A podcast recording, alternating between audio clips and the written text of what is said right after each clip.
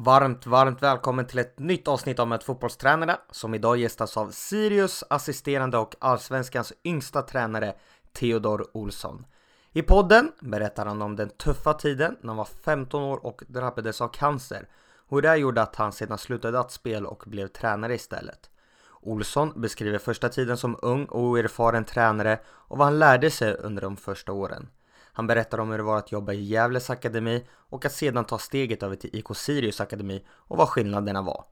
Han återberättar i podden hur han fick chansen att börja vara med Sirius A-lag förra året och vilken roll han fick. Idag är han assisterande i A-laget på heltid och han beskriver hans roll i år, samarbetet med Henrik Rydström, hur det är att träna allsvenska spelare som är både äldre och mer erfarna, vad de vill utveckla i spelet denna säsong och hans mål med tränarkarriären.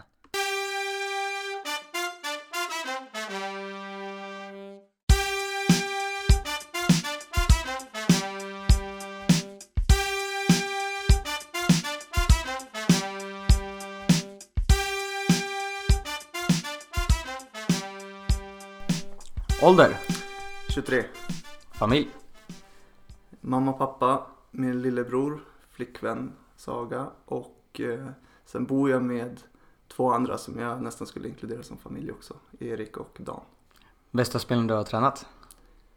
Förhoppningsvis är det någon, eh, att jag kommer säga en annan om några år i och med att jag tränat många unga, eh, att de kommer bli bättre än de jag tränar just nu, men för tillfället får jag nog säga att eh, Stefan och Vecke är en väldigt bra fotbollsspelare när han är hel. Favoritlag?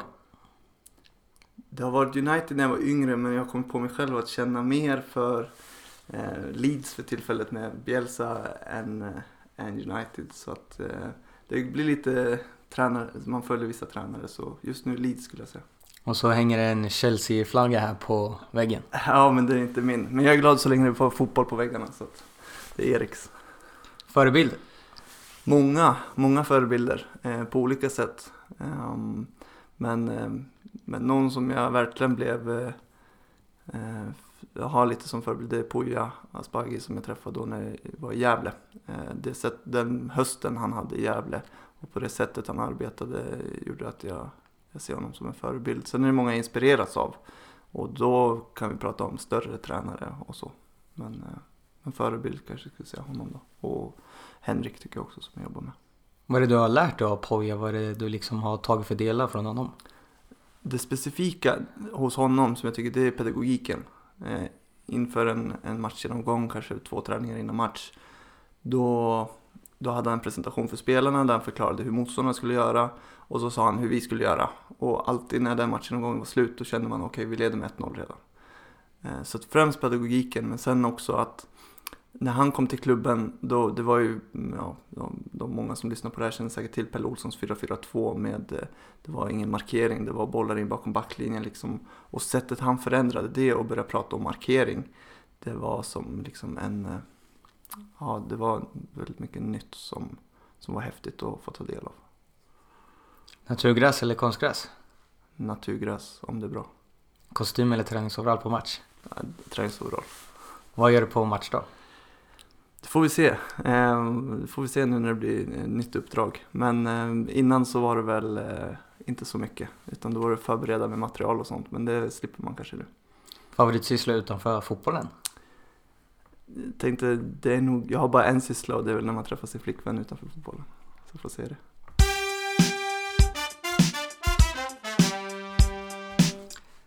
Varmt välkommen Theodor till Matchfotbollstränarna. Tack snälla. Hur mår du? Jag mår fantastiskt bra. Lysande jag. Har ni någon träning nu idag? Mm, vi kommer träna klockan två idag. Det gör vi sällan, men i och med de här tiderna som vi lever i så har det blivit så. Idag är du ju endast tjugotre år och redan allsvensk tränare. Men om vi ska backa bandet lite och prata om din spelarkarriär. Hur såg den ut? Ja, det går fort. Nej, men jag, jag spelade i Gävle I F um, i deras akademilag eller ungdomslag i både U sjutton-allsvenskan och U nitton-allsvenskan och U tjugoett-allsvenskan. Um, men, uh, men sen var det väl något år där som jag gick bort på grund av att jag var sjuk. Uh, och det gjorde väl att man halkade efter lite grann. Och sen när det då skulle upp och antingen gå till Gävles allsvenska lag då, som Gävle var i allsvenskan då, um, eller gå vidare, så då fick jag inte liksom en plats i Allsvenskan, utan då fick man eh, titta sig omkring, och då skulle jag börja skri- spela i division två-lag i Söderhamn. Men, eh, men jag fick samtidigt en fråga också om att träna klubbens U sexton-lag, eller egentligen bara vara en assisterande tränare i, i U sexton-laget kan man säga. Och först sa jag nej när de ringde och frågade, för jag sa det, fan, man har bara en chans att satsa på att spela karriären. Um, men bara en halvtimme efter jag sagt nej, så jag har alltid haft en tanke om att jag säkert skulle bli tränare, så ringde jag upp och sa att nej, jag kan inte säga nej, utan får jag vara med så mycket jag kan utöver spelarkarriären, och det fick jag. Och sen var det roligare att åka, åka in och vara tränare än att åka till Söderhamn och spela fotboll eh, själv. Så att eh, bara några månader senare så blev det fot- fotbollstränare fullt ut. Du nämnde ju att eh, du blev sjuk och du drabbades ju av cancer när du var femton år. Mm. Hur var den tiden?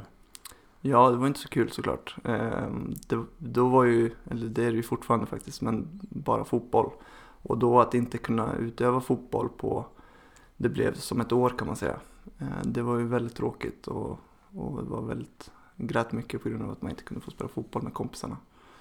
Så att, eh, nej det var ju en, en tråkig tid, men som jag nu kan faktiskt blicka tillbaka till och se en hel del positiva saker från.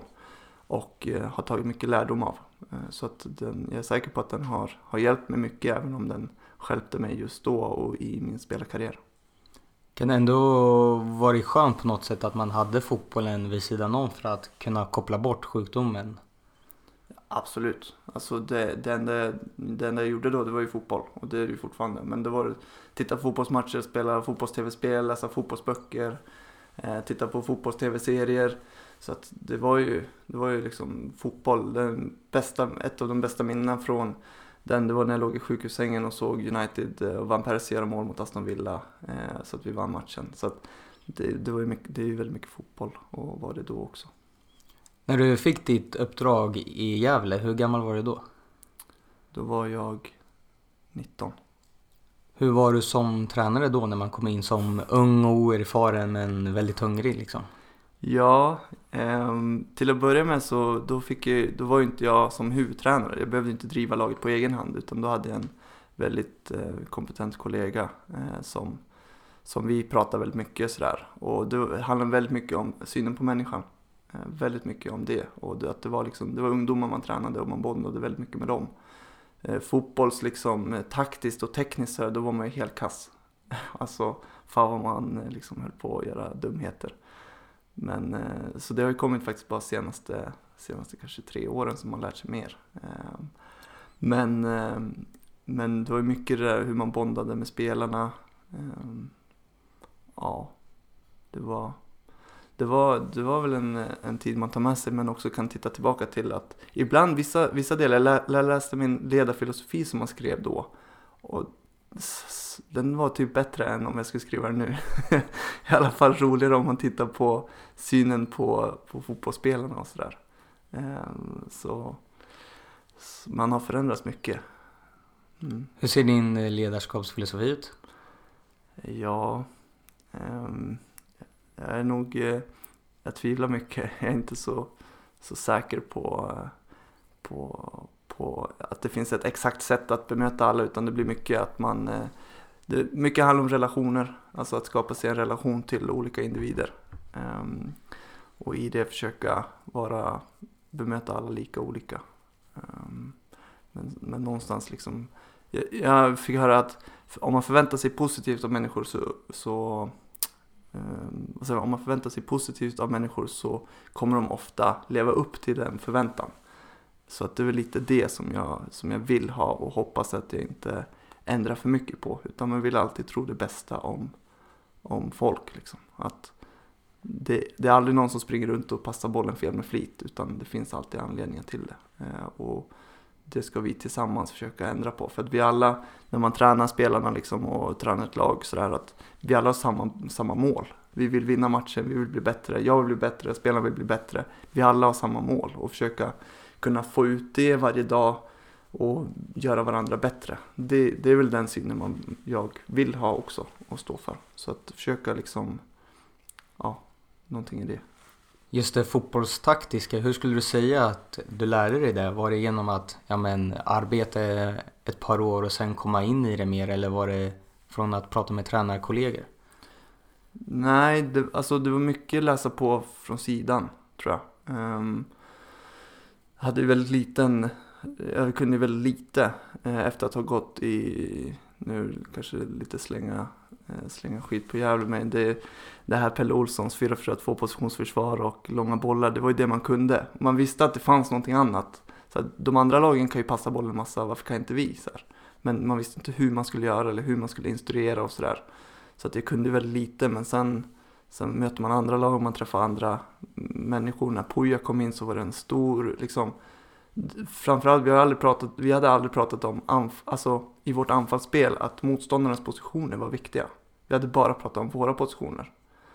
Um, men Pouya kommer in och pratar om att mellan motståndarnas, eh, motståndare och spelarnas försvarare så uppstår det hål. Och de kan man visa sig för att bli spelbar. Ba- alltså en sån löjlig detalj gjorde att man började se, se på liksom fotboll på ett annat sätt. Att hitta en mix position, att om du sätter en spelare där, då kommer han attrahera fyra av deras. Och om den spelaren i motståndaren kliver upp, ja, då kommer den luck- luckan bli ledig. Då är det dit vi kommer spela. Alltså bara att kunna spela ut motståndaren på det sättet, det var bara, det bara blev någonting helt nytt att lära sig. Så där hade han en stor påverkan på det. Men sen är det ju alltså läsa fotbollsböcker, Twitter faktiskt, liksom, det, fotbollsanalyser på bloggar, eh, mycket sånt. Och sen nu på senare tid så har man haft kompetenta kolleg- kollegor som man verkligen pratat med, med eh, och verkligen specifikt nu med Henrik eh, diskutera fotboll så, så djupt. Eh, det är liksom vår egen begränsning som sätter stopp för hur djupt det kan bli. Efter Gävle så var ju nästa steg att gå över till akademin I K Sirius. Vad gjorde att det kändes som rätt steg för dig? Eh, grejen är, jag är född i Uppsala. Så jag har, min farfar bor här. Eh, och mina föräldrar träffades här i stan och eh, pluggade här. Så jag har alltid tänkt att jag säkert kommer plugga i Uppsala. Eh, så då passade det bra att, att eh, efter att ha gjort två väldigt eh, tuffa år sett till arbetsbelastning i, i Gävle, så tänkte jag att ja, men, jag hade lite tankar att om jag behöver lära mig mer om fotboll. Eh, om jag, satte, jag spelade dem mot varandra, typ att eh, kunna lära sig saker i teorin och praktiken. Erfarenhet och eh, teoretiskt. Och jag tänkte att nu har jag gjort en massa erfarenhet på kort tid, på två år. Man har fyra pass om dagen liksom. Men väldigt lite teoretisk bakgrund till varför jag gör saker. Så jag tänkte att andra sättet borde vara bättre. Om jag först läser på och får det teoretiska för att sen kunna utöva det i praktiken och erfarenhetsmässigt. Så då hade jag någon sån tanke. Um, så då tänkte jag att om jag flyttade till Uppsala och Sirius och så pluggade jag en kurs på universitet. Uh, läste sig till att fortbilda mig inom fotbollsböcker, bloggar, uh, på det sättet. Liksom, um, lyssna på dina podcasts uh, och sådana saker för att skapa mer teore- teoretisk grund. Uh, men bara efter ett halvår i Sirius så blev det ju att ah, det var för kul att vara på planen. Så då fick jag till uppdrag inom Sirius och då blev det bara fotboll igen för hela slanten. Vilken roll var det du hade då inom akademin? Först var det, när jag kom så var det U sexton-tränare eh, bara. Men jag hängde ju på U sjutton U nitton också. Och det är det som liksom gör Sirius akademin väldigt speciell. Det är att vi har väldigt tätt mellan alla lag. Det, ja, jag kunde nämnt det som familj också. Ja, men det, blir, det är klyschigt men det stämmer. För att på hemvisten så... Så där, där delas det erfarenheter från alla, alla olika åldrar, tretton till nitton. Så att när jag kom och frågade om jag fick vara med lite på U nitton så, så det var ingen konstighet. Utan då fick man vara där och så fick man hålla i någon, någon övning, vara med på matchen om man ville det. Och, så att jag fick vara med hur mycket jag ville egentligen. Och till slut var det så här, nej jag ska inte åka till universitetet och sitta på den föreläsningen. Jag vill hellre vara kvar på Löten. Um, Men och sen var jag ändå bara U sexton-tränare så formellt. På sommaren så passade det dåligt för U nitton-tränaren som var i Sirius då, så han var inte kvar och då behövde de en ny. Och då fick jag frågan. Så att då hade jag både ansvar för U sexton och U nitton under hösten, under första året. Vilka var de största skillnaderna från att jobba i Gävle till att komma till Sirius? Framförallt var det kollegiet. Alltså, vi, det fanns många fler tränare i Sirius. Um, och flera som hade heltid. Uh, du sa det själv att där du jobbar nu att man kanske måste ha två olika jobb, att man kan både träna och så ha ett annat jobb också. Uh, medan i Sirius så var det flera som bara gjorde det här. Inte för att de tjänar feta löner, men för att man, man dedikerar, man tycker det är roligt. Man liksom ser inte pengar som det viktigaste i tillvaron, utan det är vad man gör varje dag. Så att väldigt stor del kollegiet. Att i Gävle så hade man en match, men det var ingen annan som hade sett den matchen. I Sirius, som jag sa, så då jag som U sexton-tränare hängde på U nittons match. Medan på U sexton-matchen så var U sjutton-tränaren där, eller så var U tretton-tränaren där, och sen kunde vi prata om den matchen efter. Eller vi hade sådana chefstränare som var och tittade på våra matcher, och så diskuterade vi olika saker som hände både på planen och vid sidan av planen. Så att det blev liksom diskussionen som gjorde att man köpte middag med sig till hemvisten på, på anläggningen, och så satt vi där och, och snackade om matchen och, och sådär. Och, så att det, kollegiet är den stora skillnaden, och där, det är nog något väldigt unikt som vi har där i Sirius faktiskt. Och det gick ju ganska fort till att du redan under förra året fick chansen att vara med i träning med A-lag och match. Hur dök den chansen upp? Tillgång och efterfrågan, tror jag. Det, det, vi, om vi är, många, om vi är många, många kollegor på akademin i Sirius, så är det väl få i A-laget om man jämför med de andra klubbarna på allsvensk nivå. Så att de, Mirsa och Henrik då, och Ola som var bossar för A-laget förra året, ville ha in mer folk, eh, och då fanns väl jag där eh, någonstans, och att kunna ha, lägga ner mycket tid och arbete eh, och förhoppningsvis inte göra för mycket skit på vägen. Så det var väl på den vägen. Fick, vad fick du för roll och arbetsuppgifter, eller var det mer se och lära? Och... Nej, det var, jag skulle ha ansvar för fasta situationer, och det gick ju åt skogen. Nej då, men... Det är inte mitt kanske specifikt bästa område. Man fick, fick försöka läsa på. Så, men sen också, precis som i övriga föreningen, så var Henrik väldigt tydlig med liksom att vara med så mycket du vill, så mycket du orkar och kan. Så att jag var med så mycket jag kunde utan att tumma på uppdraget som U nitton-tränare. Sen var det förra året. Och U tretton-tränare som jag var förra året. Men det var fasta situationer som var mitt huvudområde, så att ofta dagen innan så var jag nästan alltid med på matchen och kunde presentera en video, eh, kort video och analys av motståndarna inför matchen. Eh, så att, men det var väldigt, väldigt oväntat men roligt. Hur jobbar du när du skulle scouta motståndarna? Eh, då vi använder oss av Yscout, eh, och därför har, då finns det utklippt.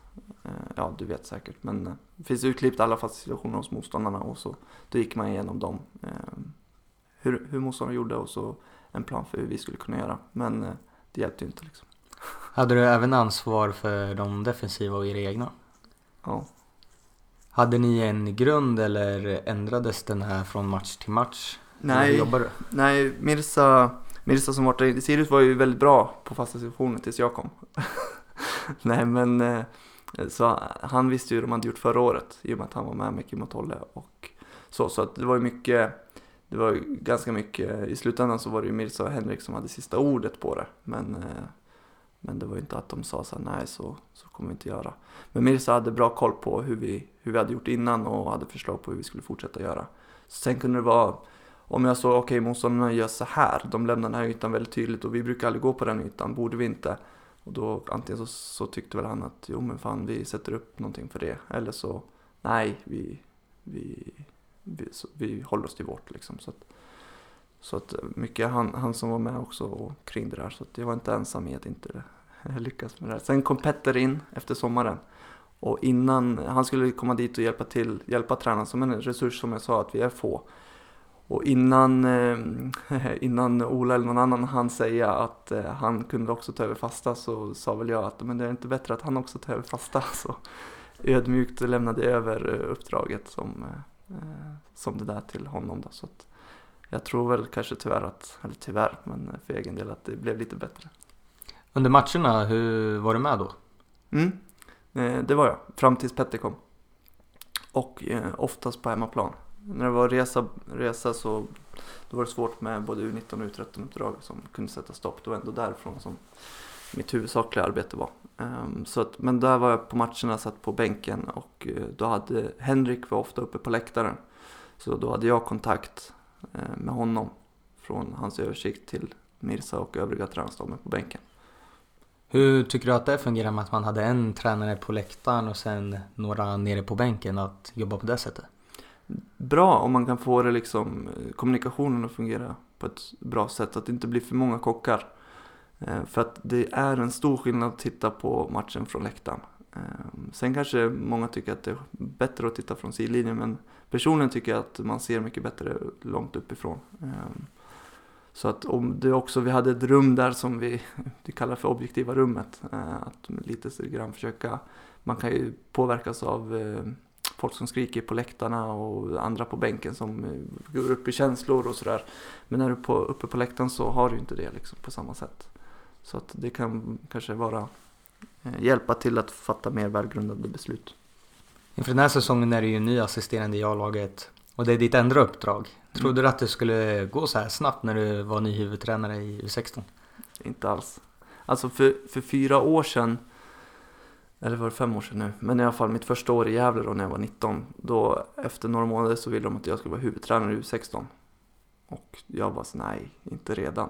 Jag kan inte, jag kan inte göra det redan. Och nu bara fyra, fem år senare så, så sitter jag som, ja, det blir fyra år, fyra år senare sitter jag som assisterande i Allsvenskan.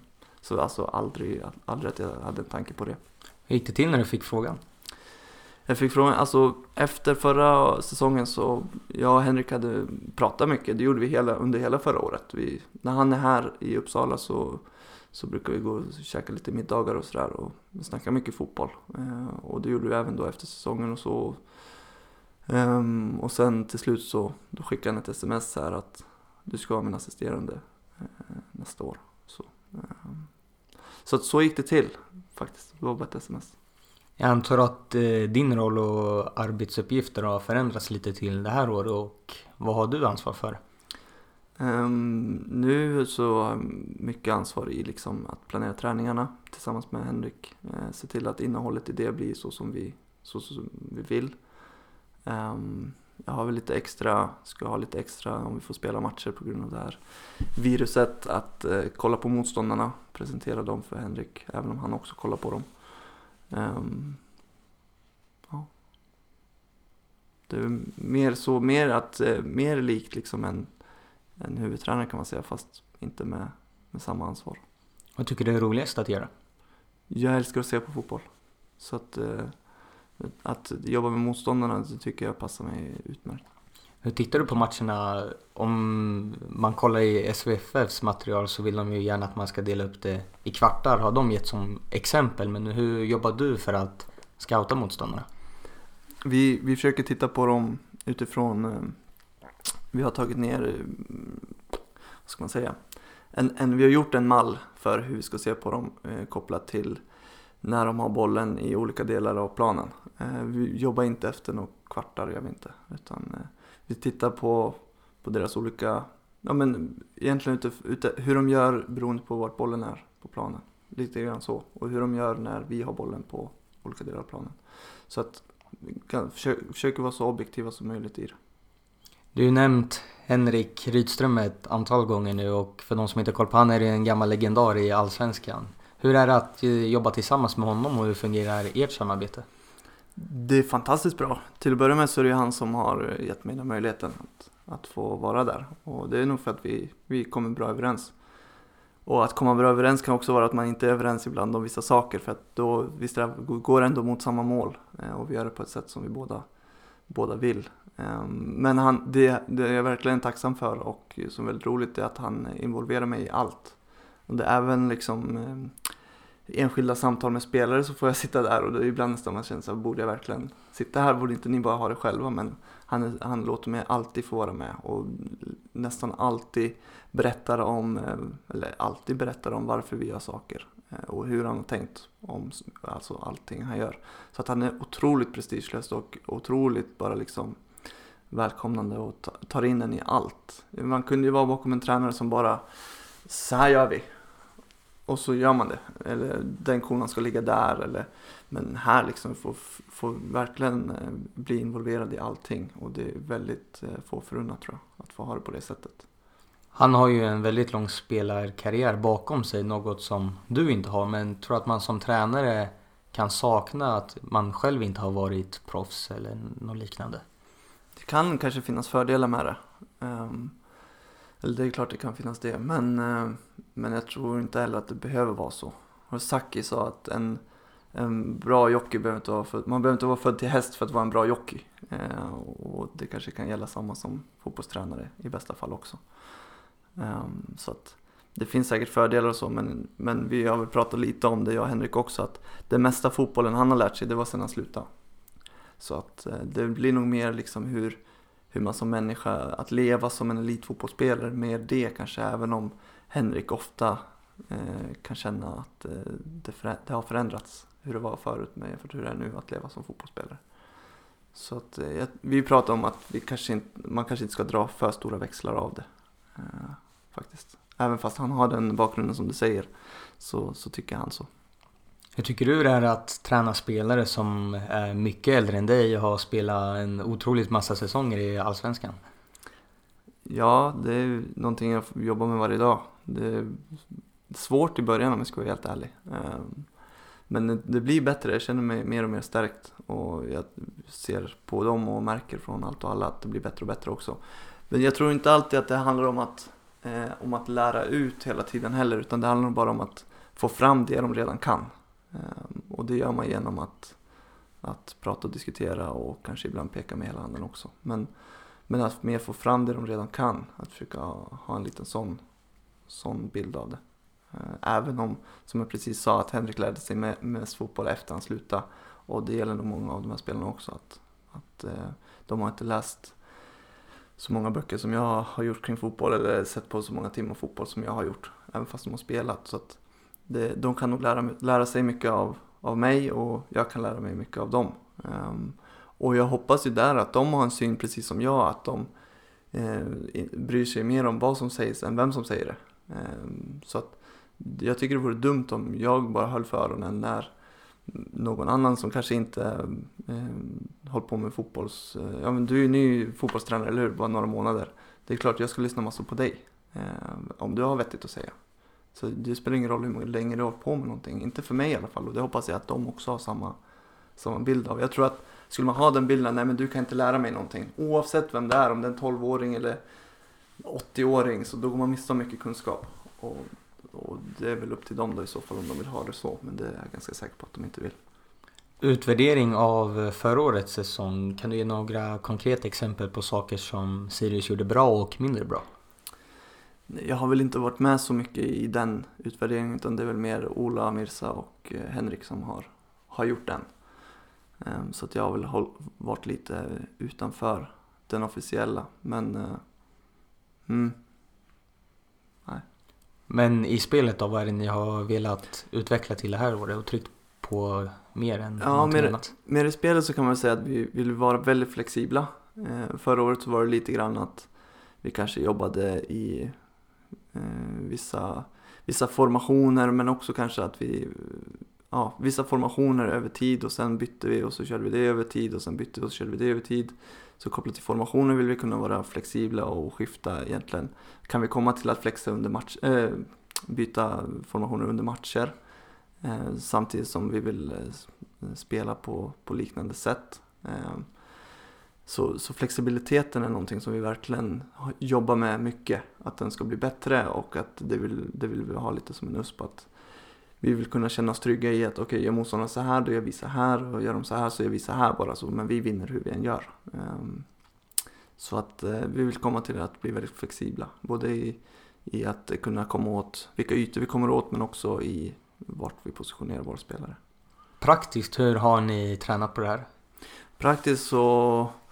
Praktiskt så har vi jobbat teoretiskt.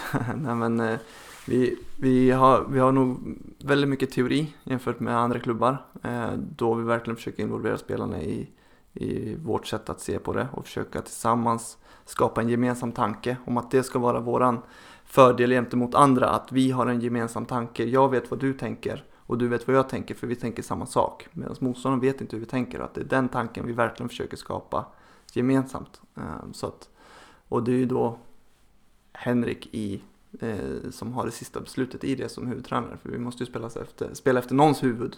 Och det är klart, då måste det vara Henriks huvud eftersom han har den uppgiften. Och då försöker vi få jobba med det teoretiskt så att, de, eh, så att vi är överens om det i teorin. Och sen därefter blir det då min och Henriks uppgift att skapa träningar som gör att den här teorin omsätts i praktiken.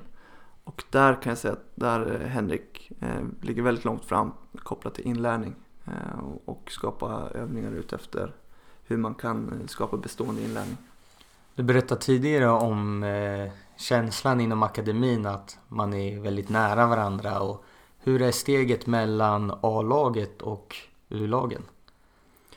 Um, jo men den är, den är tät. I och med att jag, jag bor tillsammans med assisterande U nitton och assisterande U sjutton-tränarna. Så, och de är också tränare U femton och U tretton. Eh, så att, och det förmedlas vidare till Ola och Henrik på, på U-tränars, eh, eller på A-lagssidan. Så att det, den, är, den är liksom väldigt tät. Så. Och Petter som är akademichef är också tränare i, ja, är med oss i tränarstaben och är med några gånger i veckan.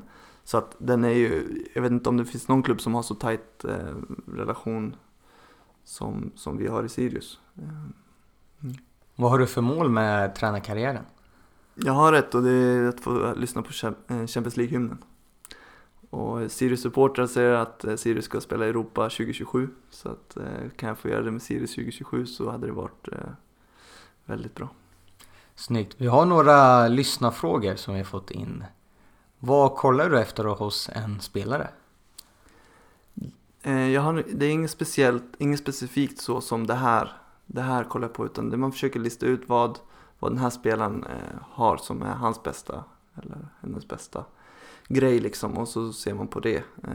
Så att jag kan inte säga att jag har en specifik sak att den, ja, den måste vara snabb eller den måste uppfatta spelet på det här sättet eller den måste kunna passa bollen på det här, utan jag skulle säga att det blir mycket kopplat till man kan ha olika kvaliteter liksom. Så att nej, inget specifikt så, utan mer bara vad har den som styrka och den svaghet går den att jobba med liksom. Vad är ditt eh, bästa minne från tiden i Gävle? Mm. Förutom att träna fyra gånger om dagen och arbeta i Gävle. Ja, precis. Bästa minne, det var ju ja alltså det var ju, alltså det är kanske inte ett specif- en specifik händelse. Det kanske kommer på senare, men det var ju relationen till spelarna, hur, hur täta vi var. Vi var nog kanske tätare än vad, vad jag någonsin kommer kunna vara med spelarna då. Och då gjorde vi väldigt många roliga saker tillsammans. Men nu står det stilla, jag får inte fram en, en specifik händelse så, utan det blir många, många väldigt fina stunder. Och jag har fortfarande väldigt bra kontakt med gamla spelare i Gävle, men också de som jobbar på kanslisidan och sådär, så att, eh, väldigt många fina stunder i Gävle. Hur mycket betyder din moderklubb G G I K för dig? Mycket. G G I K, det är en klubb där, där det kommer spelare från hela, eller människor från hela världen. Så att det formar en väldigt mycket sett till eh, människan. Och jag och mina bästa vänner spelar ihop med G G I K när jag var, när jag var ung. Så att det är en klubb som, eh, som ligger en varmt om hjärtat. Man har fostrat eh, Erik Larsson är väl eh, största, han som spelar i Malmö. Han kommer från G K. Så att, nej, men den klubben ligger mig varmt om hjärtat. Vem är din favorittränare i svensk fotbollshistoria? Fotbollshistorien har jag... Um, jag har inte sett så många i, i historien, så jag tror jag får säga någon, någon, eh, någon just nu. Och det är väl Henrik jag jobbar med. Får man säga så? Ja, det får du. Får jag det? Ja, då kommer han bli glad sen. Nej, men jag ska säga att eh, Graham Potter, han, eh, han gjorde saker med svensk fotboll alldeles nyss. Med det som vi pratar mycket om, att vara flexibla. Eh, och det var väldigt inspirerande att se. Sista frågan. Vilken tränare skulle du vilja lyssna på i podden?